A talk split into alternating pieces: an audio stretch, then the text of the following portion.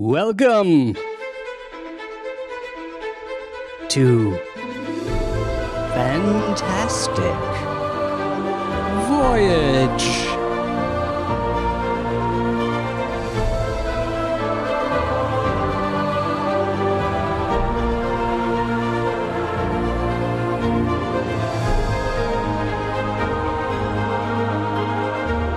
Thank you to the uh, the What the If Tabernacle Chorus choir. What the If Tabernacle Choir singing there. Gabby, how are you? I am doing good. Currently huddled inside from the absolute blizzard mayhem outside. That is uh, Gabby Panisia, virologist from Rockefeller University on on campus at Rockefeller University. Is that right? What's the, right, the just a little bit off campus. I'm observing the campus and it seems to be thoroughly bombarded by snow. And uh, Matthew Stanley, professor of New York from New York University, historian of science.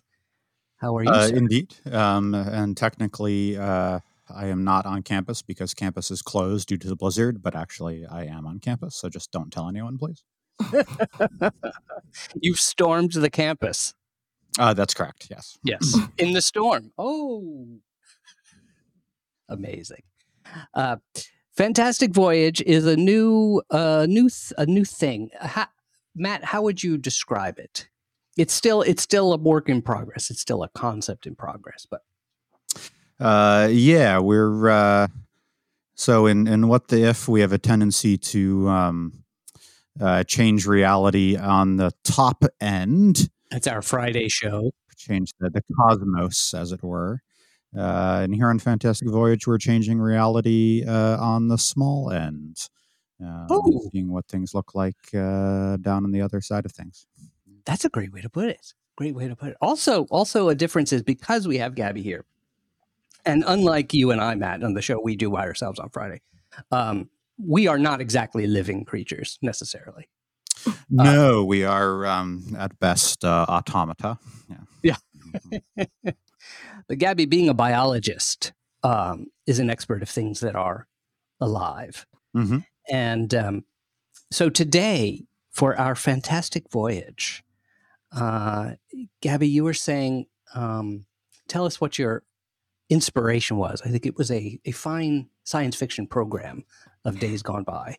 Yeah, so uh, during the pandemic, I have, I think actually twice now, binge watched The X Files. And I deeply love The X Files, but it does have a sort of habit of being a little hand wavy about science.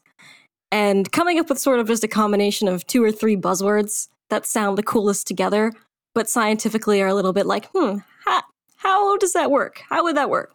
So my idea was to take a look at how can we mess up biology enough to make the uh, sentient virus in the X Files, which they refer to as the black oil, um, actually work? Like, what would have to happen in order for that to to work and actually exist in reality? The black oil, right? So we now prepare to. So sometimes we shrink down. I think today it's not so much a shrink down as a transform. Yeah, but we got to shrink down first, right? Okay, transfer. We're going to shrink. Da- we're going to shrink down. Uh, and well, yeah, we're going to put ourselves in inside a virus that can think, and then we will mind meld with it. That's what we're doing. Yeah, What I like if- the idea of that. Yeah, we're going to mind meld. Which, by the way, if you remember on Star Trek, that was to me one of the scares. Aside from the episode where Kirk was attacked by the Gorn, which was so terrifying to me that uh, we I would watch the television down in the in the basement, and uh, when I was little, and uh, that episode was so terrifying. I ran all the way up to the top of the stairs, where I could still see the television way down in the basement, but that was as close as I could get to the to the Well, television. right that's a good strategy. Yeah. But um, even more terrifying was when Spock had to do a mind meld. Uh, what? I don't. know. Are you guys familiar with that? And Sure. could you Yeah, describe All What right. would you s- people are, yeah. what would you, Matt? What would you see? What what, seemed to be going on? It, it seemed to be a terribly painful process. With the mind meld? Yes. Uh, well, this the mind meld is, of course, the direct telepathic connection between uh, one person's consciousness and the other. Right. Um, and uh, at times, uh, Spock had to do that with uh, uh, non-human entities or non-humanoid entities, anyway, uh, which right. caused him various forms of discomfort. Highly he would the pain! It was always that the pain! And so we will subject ourselves to that as we begin our fantastic voyage. Transformation engage! Oh, shrinking. Ah, much more calming part of the process. And we have entered a virus and now we will engage with its mind. Well, that's where I wanna I wanna say something fun. Do it. The virus itself is actually really, really dumb. There's no mind in this thing that we're in right now. We are attempting to mind meld and getting empty air. It is straight vacuum.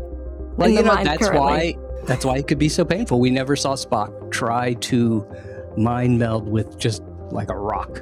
Yeah. So, um, but this virus, this is an X Files virus. It can think. Well, so that's the thing that I think is is kind of cool. So if you Yeah. get it to the point where it can think, my idea for how this would work is that there's actually nothing to it while it's still goop.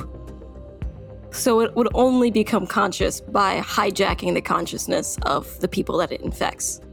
Oh wow! Okay, so it's hijacked our. See, yeah, we're not we- mind melding with it. It's mind melding with us. This is very one sided. Fantastic. So we, yeah, yeah. Well, that is the mind meld. It does go both ways, right? Hence the meld part of it. And so, yes, an unfortunate accident happened in which uh, we shrunk ourselves down, and the mind we got mind melded inside our little ship. And uh, I, I suppose it mind melds with one of us. Is that right? Uh, who, who volunteers to have their mind melded? Matt. Yeah, sure. Why not? I got Matt has been melded. not much going on today. so. So, Gabby, what what's going on now? What Yeah. and and Matt, you will be able to speak as yourself and as the as the virus right. because you are melded. Yeah, so I mean, the way you see it work in the X Files, you know, I- I've got my notes from uh, what what I've taken in the field, my notes from the field, Right. uh, what I've observed Right. so far, yes. um, and it, it's clear that once this black oil infects someone in the X Files, it definitely pilots them. They kind of lose some agency, and that's that's in control. It seems to move kind of like a covert government agent. So, Matt, I'm sorry, you're just kind of a Men in Black for today. Oh, Um, that's fine. I look good in black. Yeah. So And the way- black oil, black oil is a virus. Is that what? Yeah, again, they they really just kind of went for they wanted a super creepy looking black goop, but then eventually I think Right. they decided that it's a virus, which I think kind of jives pretty well with what we know about the word virus. oh, Um, yeah, that's right. because the root of the word virus uh, comes from Latin and it means uh, like slimy liquid. hmm So I think actually, in a manner of speaking, this is the most quintessential virus. Is that you know they just threw a bunch of slime for the camera. See, again, note to the CDC or Dr. Fauci or, or whoever uh, this would help. If you, instead of calling it COVID 19 or e virus or whatever, you called it, we called it the slimy, glu- slimy goop, you would want a vaccine. People might react a little differently. Yeah. could You don't want the slime. You want the slimy goop? You've been gooped. so, so, uh, uh, what, what's uh, what's her name? Has a isn't that the website Goop? Oh, Gwyneth Paltrow. Gwyneth Paltrow selling slimy goop. You know, she's doing she's done very well by it. So uh this virus, so so so Matt is uh I assume we we have all shrunken ourselves down. By the way, we are in a ship. We call it the if, the little ship, like the little word, with great potential, just like the word if. And uh, we are surrounded by um, now, in the past, when we- we went into you know, on our some of our previous adventures, you, Gabby, you said we were surrounded by a a sphere of uh, fat. Is Mhm. that correct? Uh, to go inside the virus, would we want that same? I guess it depends on the virus. So the reason why we've been gooped before um, is because some viruses contain what's called an envelope, which is kind of actually a usually a remnant. They steal it from the cells that they bud out of, that they escape from, and it kind of helps them get back into another cell easier. Um, but this one might not be enveloped. Um, this is an alien virus, so who knows? Maybe it has a very, very different envelope. Um, however, I think it's fairly safe to assume that maybe we're gooped. We, we can we can remove it All right, later, we're but gooped. we're, we're gooped. Yeah. Yeah, yeah, yeah. We we're surrounded by goop and a little bit of fiction, and uh, that protects us a tiny bit. And so, um, if the so tell us now, what do you think? If the virus, what, what do you think is the first scientific? So, so you you okay? You as the scientist, Gabby, um, you brought this into the lab. Uh, and what kind of protection do you need? And uh, what's your first question that you kind of need to how, how are you going to begin to assess this uh, Hmm. virus? Or how are you going to learn? What what do we what what does a scientist do? So you found something weird new and it uh, you want to figure out why how is it thinking Yeah, so I'm depending on how it's th- so how it's thinking. Clearly, I got to get it into something that thinks, because Yeah. at least my idea of how this would actually, if you had to make this actually work in real life, right my idea is that it probably works a little bit like something called a cordyceps fungus. Um, Oh, yeah, good choice. Yeah. Mhm. Thank that knows. Um, so my uh, so here I am suited up, essentially BSL four level. I am in a slightly inflated suit. I've got you know a basically a space suit on to work with this thing. right Um, and what So the reason why, I'll just say what, happened was Matt. We we shrunk down. Matt got mind melded, and all of a sudden we were like emergency, and we we jumped back out. And Gabby said, "We got to get to get get us to the lab." And so we've gone to the lab now. yeah, and so I'm have- basically in a space suit, generally like you know observing Matt trying to Right. figure out how we're gonna fix this before he just completely wigs out from Okay. Must be a Monday. Yeah. Yeah. so, to, I guess bring it back to what I mentioned with the cordyceps fungus. Right. So, cordyceps fungi are actually really cool.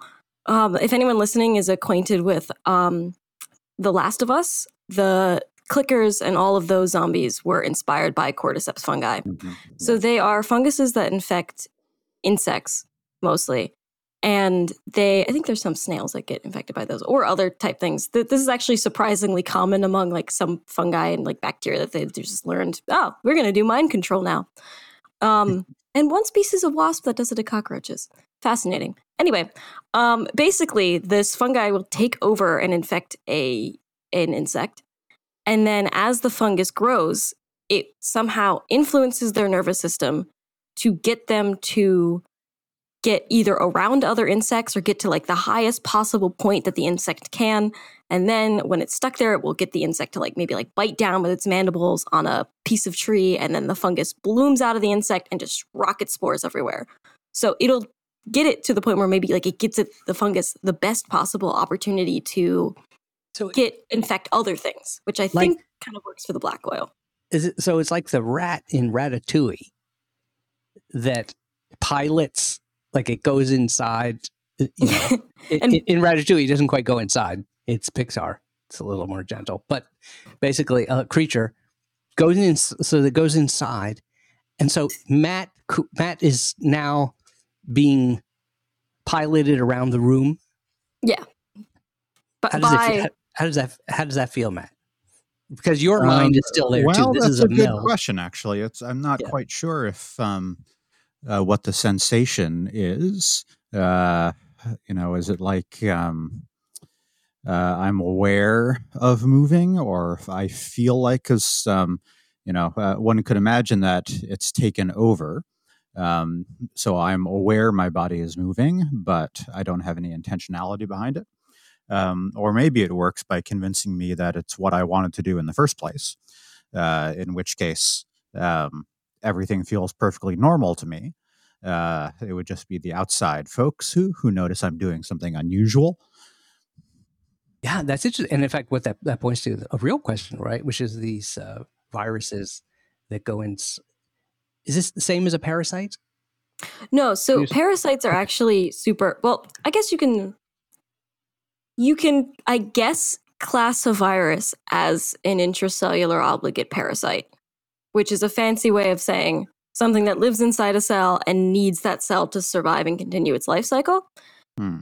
But parasites we generally define as being more canonically alive. They fit all of the blueprints that we expect for life. Uh, um, okay. And that's stuff, and they don't necessarily have to be like bacteria. So, for example, um, they, they can be singular cellular though. So, from like malaria, that's not a bacteria. Um, it's a eukaryote, so it actually carries around fairly complex genes, but it has some stuff stripped so it can travel light and bop in and out of cells as fast as possible. Whoa! So, but so a vi- so like I've heard of Paris. At least maybe I was misinterpreting some of these stories. I've heard of you know parasites that go inside bugs and navigate them and stuff like that. Or are you saying actually those were viruses and I was? Oh no, no, they, they can be oh. parasites. Yeah, they can be totally parasites. Like wow. I, I guess I guess maybe the cordyceps fungus is classed as a parasitic fungus. Um, yeah. So, uh, and it takes, it is looking to take Matt to a place of maximum uh, potential for infecting all of us. Yes. Or or maybe because you know it seems to be like I said behaving like a man in black. Maybe it's got its own secret mission. I think one time it tries to get back to a spaceship. So Matt's got to go find aliens now. I'm sorry. The X-Files told me how this works and really really just hand waved it. That could explain all of SETI. Maybe that's the entire impulse behind SETI. We are mm, actually trying He actually gets infected and takes over as the chairman. And that's that's it. He just runs a he just runs a space organization now. No, that's not so bad. I like it. I like it. So, um, how could this work? How in the world could this work? Or what is your what? So again, as a scientist, you're you're looking.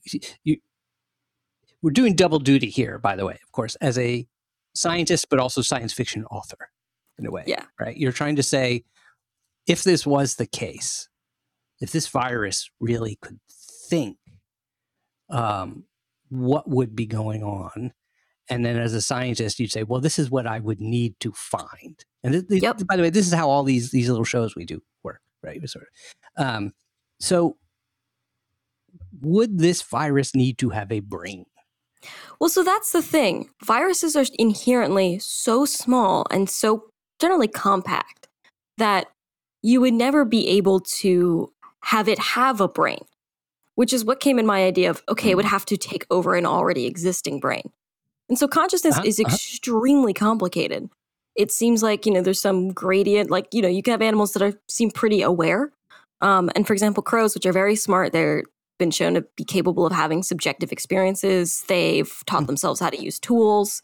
Um, they're vocal learners. So they do have a system of communication. So um, if you piss off one crow, chances are every crow you've seen in the neighborhood will know you and will not deal with you. They will be angry at you because huh. they talk to each other. Then they gossip with each other. Right. Um, so I figured that they don't even have Facebook, as far as we know. Yeah, you know, I mean, maybe, maybe, maybe they've gotten actually really smart. Yeah, Beak Book. yeah. so what I figured is that you know, a virus traditionally, this is an alien virus, so maybe it's super crazy, but uh, I thought keeping at least with what we know and why a scientist would identify it as a virus, it's probably only got a handful of genes. But in this handful of genes, clearly there is something that makes it capable of taking over neurons and essentially not killing them, but making them able to change your your thought patterns, hmm. something with the your sort of mental wiring. Hence, what made me think of cordyceps fungi, because we don't know exactly how they do what they do, but we do know that somehow they institute this sort of program in bugs that makes them do this thing they wouldn't normally do.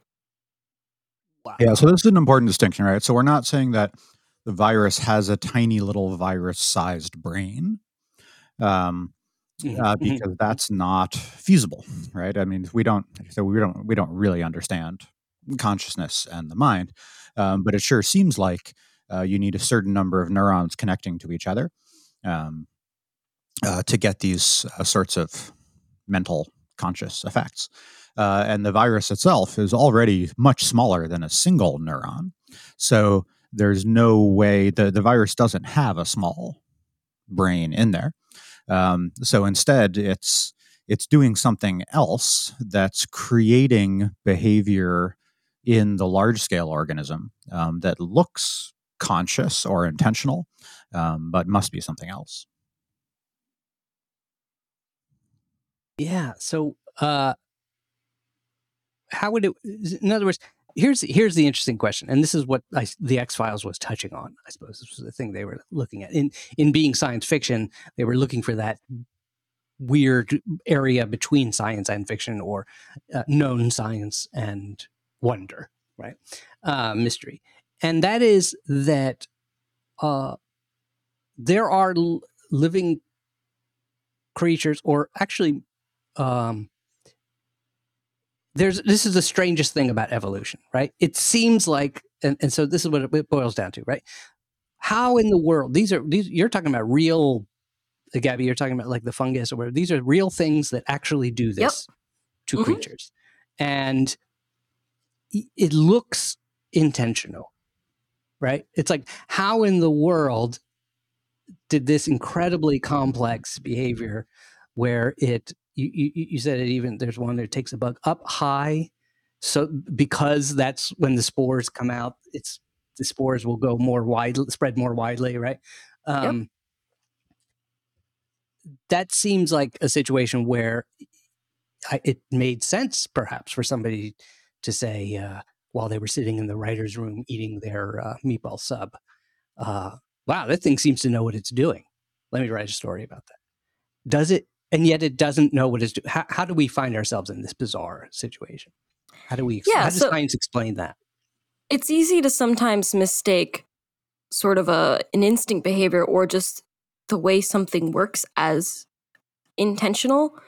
So, for example, when you turn your car on, the car doesn't make the conscious choice to fire the engine and, you know, move uh.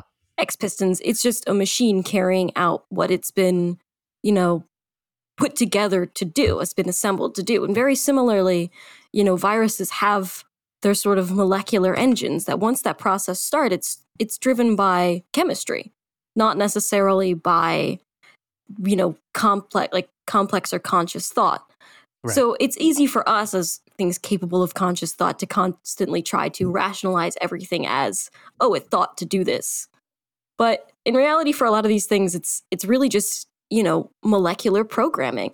So that right. fungus, it can't make a choice once it's in the ant to have the ant do something slightly different because it's also limited by the extent of its control over the ant's sort of mind. So it's yeah. Maybe maybe, you know, a hundred thousand years from now, the cordyceps, like another kind of fungus or a different subspecies of the cordyceps fungus will get a different ant or the same ant to do something slightly different because it survives better. The fungus reproduces better when it gets that ant to do a thing. So instead of climbing up to the top of the tree and then exploding out of the ant's forehead there, it teaches the ant to go run to the center of the colony and clamp on to another ant. Um, and then then it explodes um, and infects all the ants around it. So it's it's natural selection is always driven by whatever works the best for reproducing the thing, but right. that can take it in wonky ways.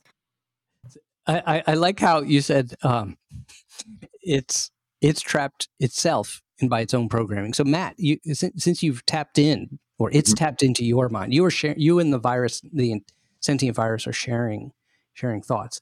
Uh, it seems to me that you may be sensing a little bit of like the virus saying, "Look, I don't, I don't want to do this. I don't know. Uh, I, we're going to do this.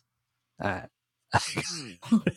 I only know what you ask that you say, well, in a way, there's part of you inside that says, well, could we walk there instead? Could I wear white today? And could I be a man in white mm-hmm. instead of man in black? And the virus says, how does the virus react to that? Well, I think I've got, I probably have an urge. I think, right? Uh-huh. uh-huh. Um, so the cordyceps, for instance, is, is you know famous for um, uh, getting its victims to get to high elevations, um, so it can then spread its spores better.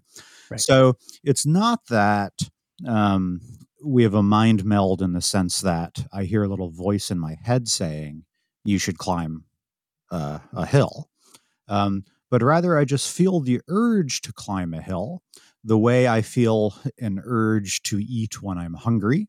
Okay. I don't Yeah. uh, the fridge doesn't have to say to me, um, you should come eat something, uh, but rather I just feel inclined to do so.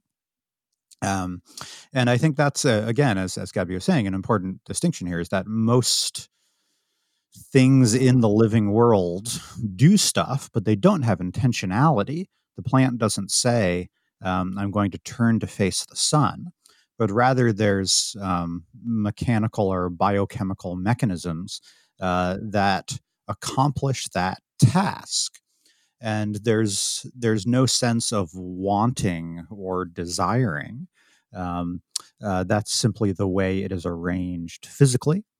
And that seems to be the difference between, I don't know, that's the weird thing about consciousness is we have this awareness and intentionality. Um, and whatever it is that makes that possible in our heads is clearly not possible for something on the scale of a virus. Yeah, and getting back, uh, Gabby, your your analogy about the car was interesting because the difference is, is somebody built a car, and um, a person built a car. Let's say Henry Ford built a car, whatever.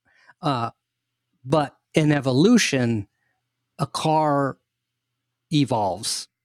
Yeah, it kind of built itself in a manner it built of speaking. itself, right? Or and and the idea is that actually, you know, um, I don't know, something got together and one time something round created a thing like a wheel, and then there was a a a, a, a long an axle. So, it, but it's hard. We're not we're not wired to think this way. It's right, it's- right, right. The the hard thing is, and this all this look, this is a fundamental question about evolution, right? Um, the in between steps we don't see. Yeah. Well, right? yeah. all so the terrible cars that never worked. Yeah, because they probably they went extinct at some point. But at one point, Right. there was probably a you know huge explosion of the amounts of random cars that worked to various degrees. So, for example, they they could have existed perfectly fine, but had some glaringly weird flaws. So, for example, I'm gonna bring up everyone's favorite, the Pinto. Um, the the wild Pintos of the Precambrian uh, explosion um, they were they were doing perfectly fine because they could as long as a wild pinto could reproduce before it got in a collision and exploded um, it was fine. It was fine. It would it would continue on its its genes but then maybe i don't know it was it was hunted by your average monster truck again native to the precambrian era um, which in which you know essentially made it so that they could never reproduce before they exploded and they went extinct but Right, species related to the pinto like you know i don't know the, the ford focus managed to escape and continue and, and exist till this day I love this Pixar Cars version of evolution. Yeah, the Pinto famous for being rear-ended and exploding. Um, yeah, that's it. Oh, you know, that's a. I gotta say, you just helped me understand evolution quite a bit better, even just with that one simple thing by saying, well, it's not that a million mutant mutations. Basically, that's what happens, right? If something is born and it's a mutation, and but the ones that don't work, they don't work, and they probably don't last very long at all. But once one, if one happens to be created uh, that works really well for that environment, it just explodes, right? So you're saying Yeah. it, Isn't- and what i think we tend to forget about evolution is that you know it's not linear we think about what did it take to make a horse? But you forget that at one point there were like 50 different species of horses ranging in size from smaller than your knee height to i think like eventually they got to like waist level. And mm-hmm. so you think all of these things went into building a horse but in fact like in, in actuality all of these things went into building a family of horse like creatures that eventually the only thing that was left was our horse. And so we forget that all of these other steps were there along the way, that evolution isn't a line, it's a branching tree. If that yeah, makes some and sense. It's, it's possible that all kinds of other creatures also spawned off of that line of horses. Yeah, well, yeah. So, um, what is it? Um, a lot of like whales are actually related to I was gonna land. land whales are related to land mammals. Um, Yeah. And I forget that there actually is one specific one that's like more closely related to, I think, what used to be an ancestor of a horse. But it's weird. Like, you know, you can't think of, you know, whales are whales. How did a whale ever exist as like, you know, something that lived on land and had fur or whatever? But, Yeah. you know, it's that that's the weirdness of it. Yeah. Uh, so the X Files, the black goo virus that Matt is still trotting around with. Um, there's a difference between. Is there a difference between um, all these parasites and viruses that seem to be able to control creatures anyway, and what it was they were going for on the X Files? Yeah. So what's really interesting about at least the presentation of the black oil on the X Files is that it Yeah. does move with intention. There seems to be some Mhm. ability for it to remember. So it's capable Ah. of jumping from person to person and essentially cutting off its infection of a person and completely squeezing itself out into another person as again a big mass of black goo. Oh, Um, and then that next person continues to act exactly like the first person. So it does that a couple times to throw off people who are chasing it. So clearly it's capable of, you know, hijacking a person's thought process to use, you know, their, you know, ability to problem solve. But I don't, I never viewed that as like, I couldn't imagine that you could program that much into a virus to do it. But, you know, I, the, the, the memory part is something I haven't quite figured out yet that how it would manage to maintain memory because memory is a very complex thing. It's not. I mean, I'm sure there is a molecular wiring to memory, but functionally, you only get memory because you have multiple cells with their multiple molecular wirings working together Mhm. across multiple parts of the brain. Right. So it seems like basically what we're talking about is like a swarm, like Yeah. the mind of a swarm. And so, actually, Mhm. this is kind of an interesting thing bringing back up viruses. One of the way other ways it could have worked, and it's very difficult to assume that this is what would have happened because it's like it's a the probability of this gets lower and lower. But essentially, there's something with viruses where you could have a virus missing a gene, and as long as it gets in that same cell gets infected with another virus that has that gene, it will be able to produce functional viruses.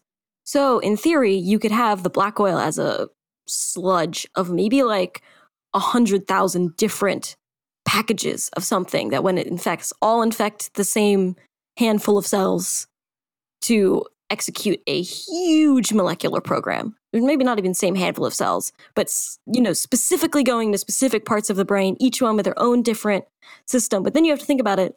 You know, what happens if you you miss one one tiny, tiny, tiny, tiny, tiny micro piece of this huge complex each individual puzzle it's like you solve a it's like solving a you know trillion piece puzzle and then you're missing a piece it's Disappointing.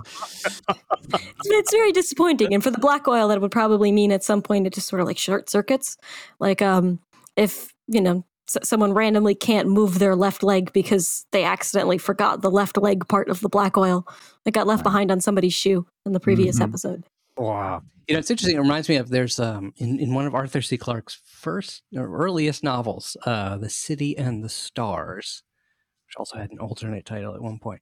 Uh, anyway, th- there's a among the many you know things uh, discovered in that world, uh, there was a lake, and the lake appeared to simply be, uh, if I'm remem- remembering correctly, perhaps like black water or something, or had a black oil on the surface that turned out to be that once a year or you know on some periodic basis all of what that was was was like a vastly distributed creature of some kind. It would all congeal back together and become a creature that would come out of the water or something do its mating or whatever and then go back in and then fall dis disassemble itself and, and go all apart like that. Um wrapping up matt before we um we cure you again using the magic of uh, fiction. Hmm um, in your mind meld with the virus what do you think uh, how will what how will it change you? What will you remember about this Uh, I suspect I will um, remember doing everything I did under its control, um, not being entirely sure why I chose to do those things. Um, but unless I'm I am persuaded otherwise, uh, I think I will probably have had. Uh, I will think that I had good reasons for doing those things. Um, it'll be a little bit like uh, waking up the next morning after a really interesting party, um, and you say, "I've got a new tattoo." And I'm like, well, I must have had a good reason for wanting that at the time. Yeah. Right. I don't recall exactly what it was.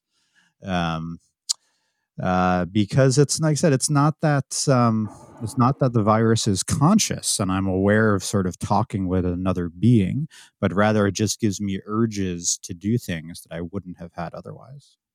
Interesting. Interesting. I, I could imagine a story in which a science fiction story in which somebody goes to get a tattoo and they don't know why. Mm-hmm. And it's like a it's like a code.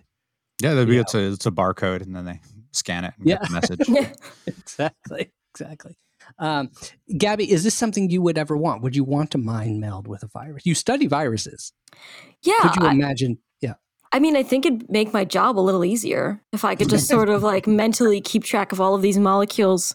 I mean, I, I, think, you know, Nobel Prize worthy. If I could just sort of psychically, telekinetically keep track of all of these different molecules and what they're doing, yeah. man, I'd, I'd blaze a path through science. Sure. Yeah. Sign me up for the, the virology mind meld.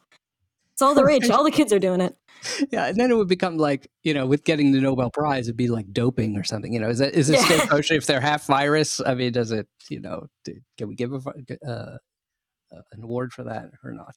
Um, but yeah, we'll have to get a uh, Matt. We'll get your friend Brian um, Brian Keating on, uh, mm, author of Losing the Nobel Prize, to talk right. about those people who may have been disqualified because they were in fact drones for aliens. Einstein may have called. Just you just hate it when that happens, right? Oh, I just hate it. Just hate it. Um, thank you. This is wonderful. Wow, you really we we uh, um, so Matt's cured, right? We yeah. so at least based on based on the X Files, it seems to just leave sometimes. So we, we, I think it just got maybe got a little bored. We were talking for a while. Matt's sealed in a cube, a containment cube. It's done with him. yeah. Sounds like a faculty meeting. they all take place in the cube. Touche, touche. Hey, well, this was quite the fantastic voyage. We went into multiple, I don't know, we went up, we went down, we went in the lab, we're out of the lab, we're inside viruses, we're on top of trees, and we're spawning spores. So, uh, everyone, I hope you enjoyed this uh, incredible, crazy, fantastic voyage. Uh, let us know your questions. What do you, if you were a virus, what would you think? What would you want? Um, what would you scheme? Who would you go after? Who would you like to, uh, you know, control? Could be interesting. Uh, write us at feedback at whattheif.com or go to our website, whattheif.com. And there's a little comment box there right on the front page. You can just uh, type us a message and send it to us. Um, by the way, we've been getting some new reviews on, on Friday. I'll read those. Thank you very much. Really wonderful. Five star reviews. Much appreciated um, on Apple Podcasts and uh, other platforms. So if you're listening right now, which you are, uh, that's very meta. Or I know mm-hmm. you're listening right now. uh, on your app, scroll down or click the button where whatever the uh, functionality is to leave a review. Uh, if you give us five stars, that'd be amazing. If you can write a few words, that's great. Either way, all good and super helpful. And we'd love to hear from you. So, uh, like I said, write in and tell us where you're listening from. Who knows where we'll go next time? But I can guarantee this it will be fantastic.